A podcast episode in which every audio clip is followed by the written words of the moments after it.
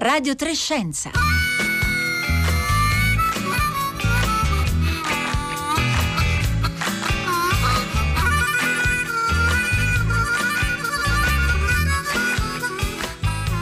Buongiorno da Paolo Conte e benvenuti a questa puntata di Radio Trescenza di mercoledì 25 novembre. Ci troviamo nel mezzo di una settimana piena di festival scientifici, ancora in corso e lo sarà fino a domenica 29, Futuro Remoto, eh, l'iniziativa della città della scienza di Napoli di cui abbiamo parlato nella puntata di venerdì scorso, puntata che potete riascoltare o scaricare dal nostro sito o dall'app raiplayradio.it www.radioticino.it. Eh, lunedì si è poi aperto eh, il National Geographic Festival delle Scienze di Roma, al quale Radio Trescenza dedicherà la puntata di venerdì prossimo, ma anche altre due puntate speciali che andranno in onda entrambe sabato 28, una al mattino dalle 10.50 alle 11.20 e un'altra nel pomeriggio dalle 16 alle 16.30. Ma venerdì prossimo sarà anche la notte europea dei dei ricercatori. E oggi vi racconteremo due eventi tra, tra i tanti che sono in programma per la giornata di dopodomani. Come sempre potete scriverci attraverso i nostri profili Facebook e Twitter oppure potete mandarci i vostri sms o messaggi di WhatsApp al 335 56 34 296.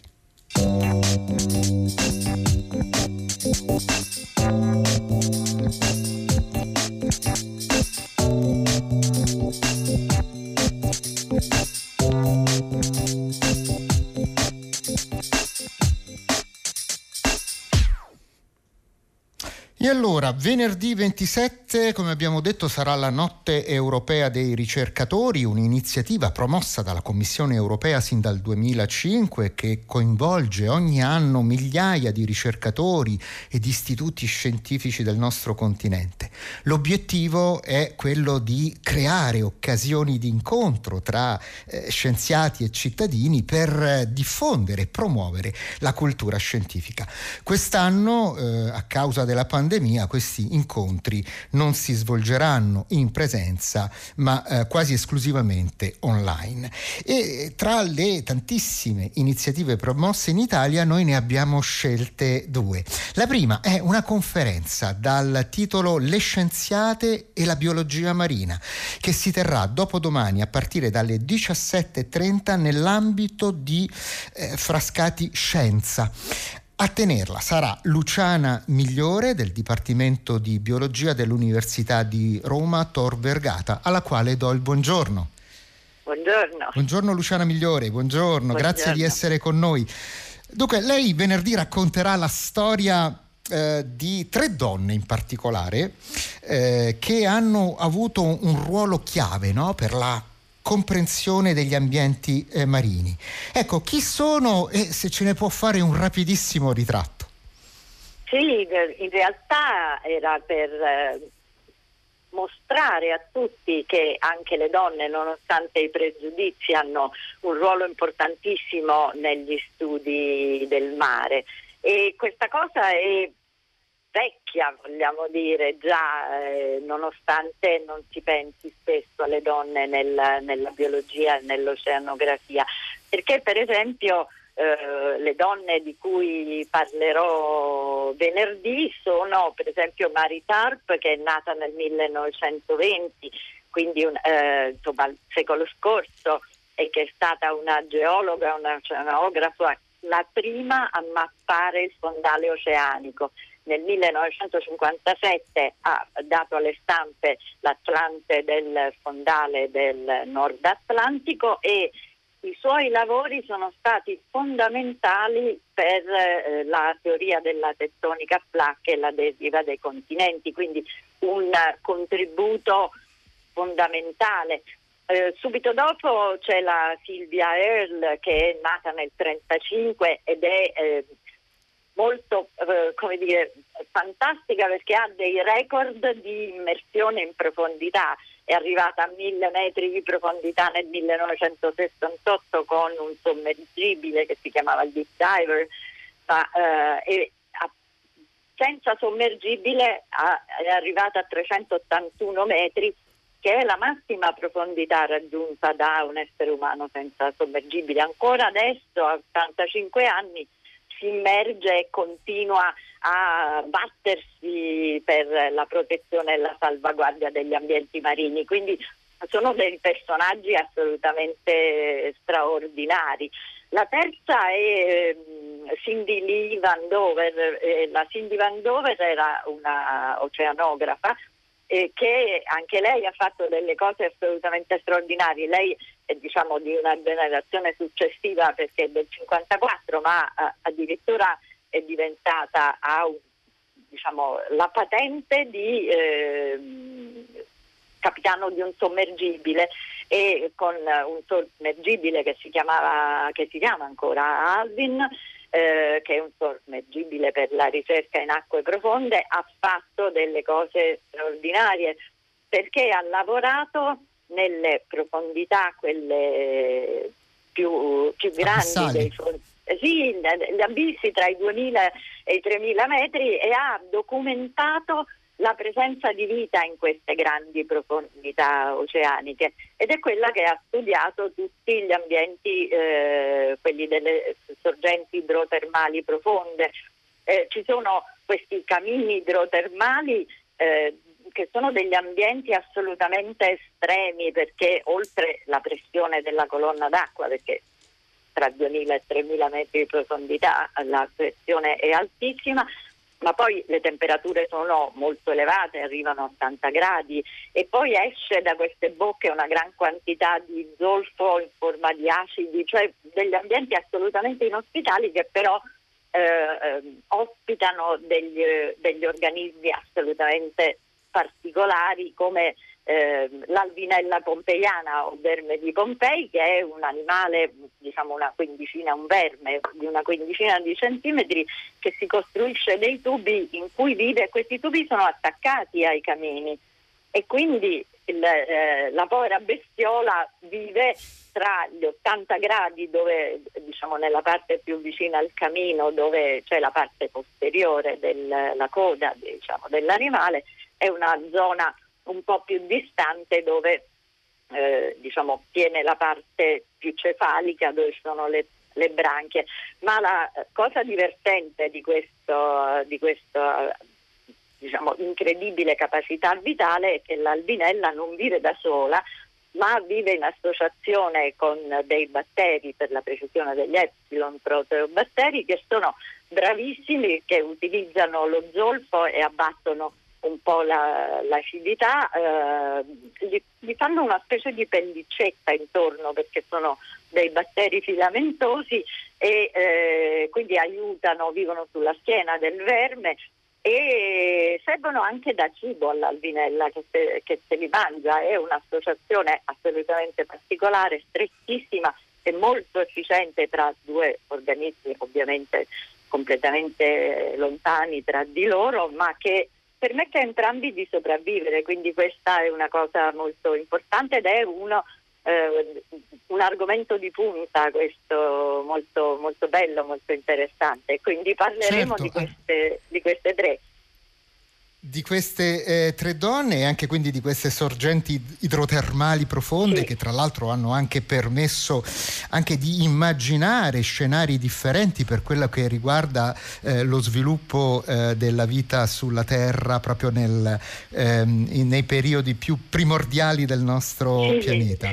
E, e, senta, ma ehm, Luciana Migliori, ma eh, Ovviamente lei darà anche spazio alle ricerche, anche qui condotte da molte donne, tra cui lei, che sono state date invece dedicate alla Posidonia oceanica, una pianta eh, il cui nome oceanico ci fa immaginare diffusione all'interno degli oceani, invece leggevo che si tratta di una pianta eh, che vive prevalentemente nel Mediterraneo, è così? Esclusivamente nel Mediterraneo, è, una, è un endemismo si dice del Mediterraneo, cioè è caratteristica del, del mar Mediterraneo ed è una pianta, è una pianta a tutti gli effetti, è una fanerogama, eh, nel senso che proprio è una pianta come eh, tutte, con le foglie, con un tronco trasformato in rizoma con delle radici che fa i fiori, eh, i frutti che si chiamano olive di mare e che è importantissima, produce delle magnifiche eh, praterie sottomarine, si chiamano così perché assomigliano alle praterie terrestri e dentro queste eh, praterie eh, vivono e crescono moltissimi animali, tra cui molti di quelli eh, che noi utilizziamo, quelli che utilizziamo come cibo, pre- pesci, crostacei per esempio. E queste praterie sono fondamentali per eh, la vita eh, diciamo, nella zona costiera marina perché come tutte le piante tramite la fotosintesi eh, producono materia organica, le foglie così e producono ossigeno e quindi migliorando mm, eh, assolutamente la qualità, rendendo ottima la qualità dell'ambiente marino. Ma non solo questo fanno le posidonie, fanno, eh, costruiscono delle strutture fondamentali, si chiamano matte, che sono eh, la, l'insieme di radici e rizomi che vengono consolidati anche dal sedimento e, e producono una sorta di zoccolatura eh, rigida sui fondali sabbiosi, quindi questa è una cosa importantissima eh, perché eh, consolida il, il, fondo. È per questo che vengono considerati degli ingegneri ecosistemici, si chiamano questo tipo di organismi, ma poi fanno anche degli altri servizi importantissimi le piante di Posidonia, eh, per esempio con questa produzione primaria, cioè quella, la fotosintesi, producono eh, cibo per molti altri organismi, non solo, nel frattempo, siccome utilizzano la, uh, l'anidride carbonica, in questo momento sono importantissimi perché eh, sono in grado di intrappolare eh, un po' di CO2 visto che noi ne produciamo tanta e naturalmente dall'atmosfera poi passa anche in mare. Ma ancora tra le cose che fanno tra i servizi ecosistemici eh, è che tutta questa struttura tridimensionale offre riparo e siti di nidificazione e anche di nursery per molti animali, come abbiamo detto, tra cui pesce e crostacei, quelli di valore commerciale ma sono in grado di abbattere la concentrazione di nutrienti, di abbassare la contaminazione microbica. Ma forse il ruolo, ruolo, più importante sì. Un ruolo ecologico eh, fondamentale, ma anche un ruolo ehm, di protezione delle coste, quando sì. eh, praticamente le, le, foglie ormai morte vengono spiaggiate, no? le conosciamo bene, soprattutto in molte spiagge eh, eh, o zone costiere italiane, troviamo questi ammassi che spesso ai bagnanti danno fastidio. Eppure, eh, Luciana Migliore, ricordiamo che sono importanti proprio perché proteggono le coste. Assolutamente sì, perché appunto la Posidonia fa servizi ecosistemici non solo da viva ma anche da morta, anche mettiamola da morta. così, anche da morta, sì. perché come tutte le piante terrestri, per esempio alle nostre latitudini, eh, perdono le foglie a un certo punto e questo succede specialmente in autunno, le foglie in parte affondano ma in parte galleggiano e quindi vengono trasportate dalla corrente sulla costa eh, sulla costa e si accumulano proprio sulla battigia. Questi ammassi di foglie si mescolano con la sabbia e costituiscono una specie di copertura rigida sulla parte più esposta della spiaggia che a un certo punto quando diventa grande ha anche un nome, quando raggiunge una certa consistenza si chiama banchette. Questa, queste banchette sono importantissime perché proteggono la spiaggia dalle mareggiate invernali che quando arrivano invece di portarsi via la spiaggia si portano via le foglie morte eh, della, della, Posidonia. Quindi è una Luciana sorta di protezione meccanica della costa. Certo.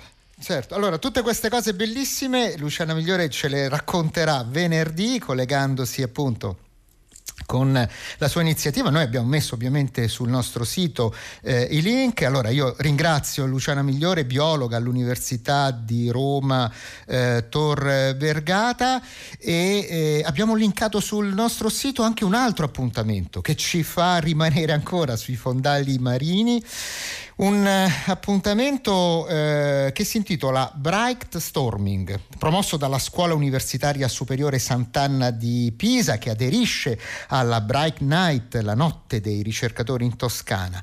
E eh, Bright Storming dalle 17 in poi sarà un talk show di scienziati cui prenderà parte anche Marcello eh, Calisti, ricercatore all'Istituto di Biorobotica proprio del Sant'Anna di Pisa. Buongiorno. Buongiorno a lei. Marcello Calisti, lei eh, dopodomani eh, ci presenterà un robot davvero particolare. Di che cosa si tratta?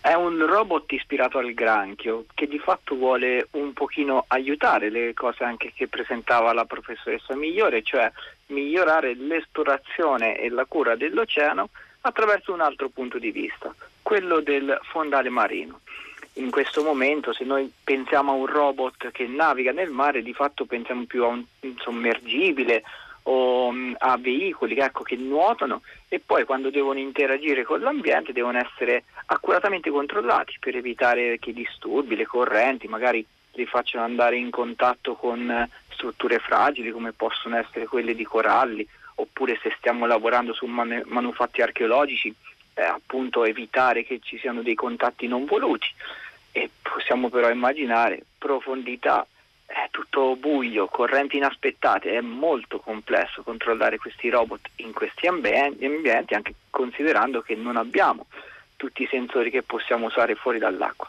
Quindi il nostro concetto è stato perché non guardiamo a delle creature marine che già si muovono, si ancorano e manipolano sul fondale in questo caso il granchio era un esempio perfetto per eh, diciamo, ispirarci a tutte queste capacità. Eh, senta, ma eh, questo granchio a sei zampe che avete realizzato si muove attraverso eh, un telecomando in mano a un operatore oppure esiste un software che gli permette di alzare, inclinare e piegare tutte le giunzioni eh, in modo eh, automatico, intelligente?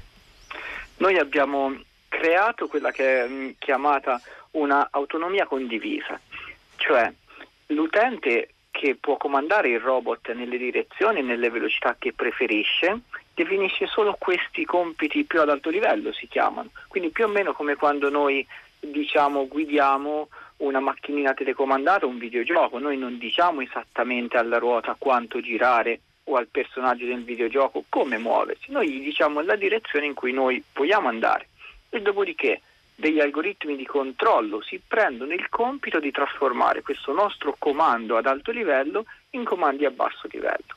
Nel nostro caso, ad esempio, noi abbiamo studiato l'animale che di fatto ha 10 arti, però noi abbiamo visto che 6 erano i principali per questa locomozione eh, che può essere fatta in maniera statica, cioè simile alla nostra camminata o dinamica, simile alla nostra corsa e abbiamo visto che durante questa camminata dinamica in cui il granchio fa dei piccolissimi saltelli difficilissimi da apprezzare ad occhio nudo. Noi abbiamo usato delle camere ad alta velocità per raccogliere questa dinamica e vedere esattamente come queste gambe venivano coordinate e dopodiché abbiamo trasferito eh, la coordinazione di queste gambe e l'elasticità che abbiamo scoperto esistere nei giunti del, mm, dell'animale nei movimenti che il nostro granchio robotico con sei arti, non quindi tutti i dieci arti del, del granchio biologico, ehm, i sei arti fanno in maniera coordinata seguendo questi algoritmi che permettono di realizzare al robot la locomozione che l'utente chiede. Quindi c'è un loop con delle camere e l'utente può vedere esattamente quello che vede il granchio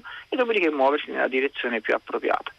E, ehm, anche in questo caso non c'è eh, diciamo una conoscenza definita di com'è l'ambiente. Il granchio non ha una pletora di sensori così come il robot che gli permette di vedere in maniera molto dettagliata quello che succederà, ma lascia a questi movimenti ripetuti alle componenti meccaniche, meccaniche il compito di affrontare il terreno senza conoscere esattamente, diciamo al millimetro, eh, il posizionamento dell'art.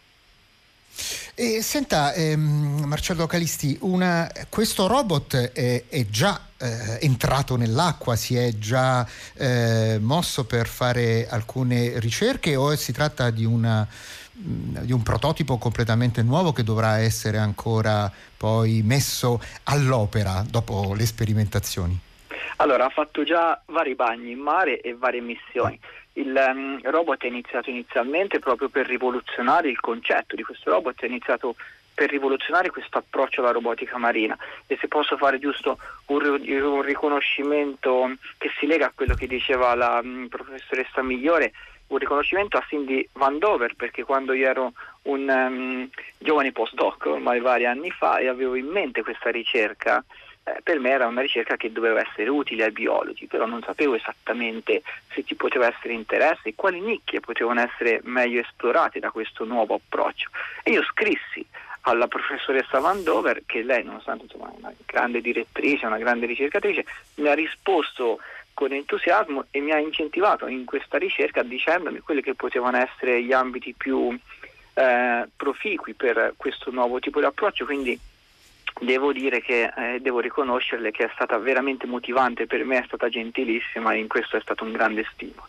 E detto questo, il robot è di fatto utilizzato per le esplorazioni, che era il suo scopo iniziale, ma poi noi l'abbiamo iniziato e declinato attraverso anche l'apporto di un'azienda che ci ha mh, aiutato, Arbidario, che ci ha eh, aiutato nell'andare verso un nuovo scopo legato alla protezione del mare, quindi alla raccolta dei rifiuti che possiamo trovare in fondale. E noi di fatto in due anni dall'inizio del progetto abbiamo proprio realizzato il robot nella sua interezza e operato a diverse profondità in diversi punti della costa italiana per effettuare queste raccolte di oggetti che sono in fondale e nello specifico di oggetti eh, che possono essere inquinanti, però ovviamente noi possiamo utilizzarlo anche per altri scopi. Quindi il robot è in una fase sperimentale vera, quindi lo stiamo proprio utilizzando, ora non è chiaramente un prodotto finito sul commercio. Ecco.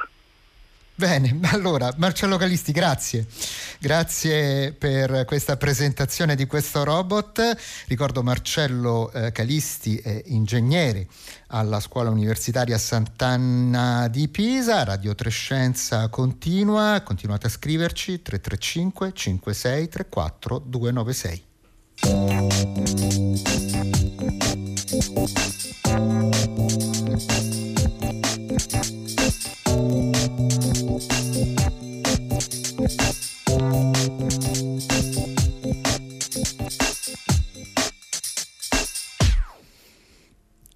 Anche oggi un breve flash su Labanov, Corpi senza nome, la serie in podcast prodotta da Radio 3, vincitrice del Pri Italia 2020, che racconta le ricerche dell'omonimo laboratorio di antropologia e odontologia forense dell'Università degli Studi di Milano, guidato da Cristina Cattaneo. Cinque gli appuntamenti che potete trovare in rete. Molti ci hanno chiesto come trovarli, allora bisogna digitare sul motore di ricerca le parole Rai, Play, Radio, tutto attaccato e Labanov. E il primo risultato che otterrete sarete, sarà proprio appunto Labanov Corpi senza nome.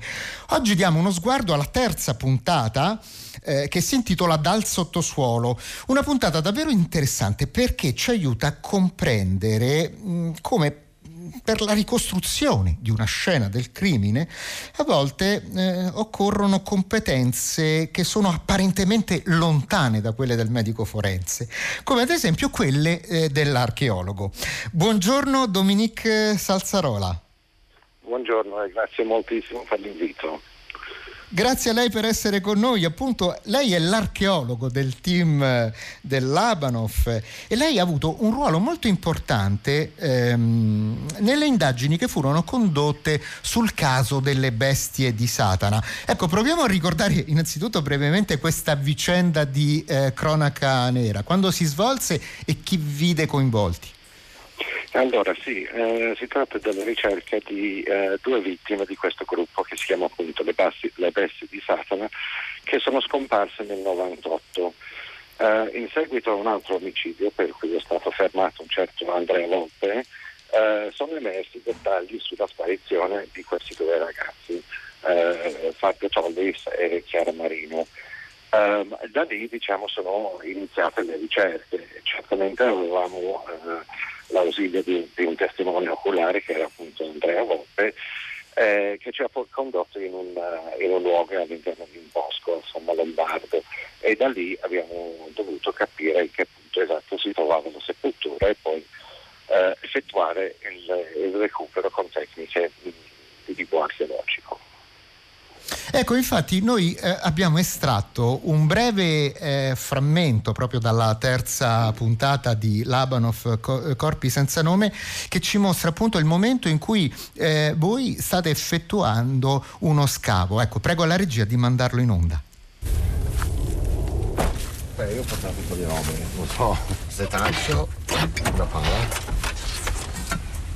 guanti, no? Avete chiesto, una tuta la cazzuola che è fondamentale per ogni archeologo. Scofini. Bisturi.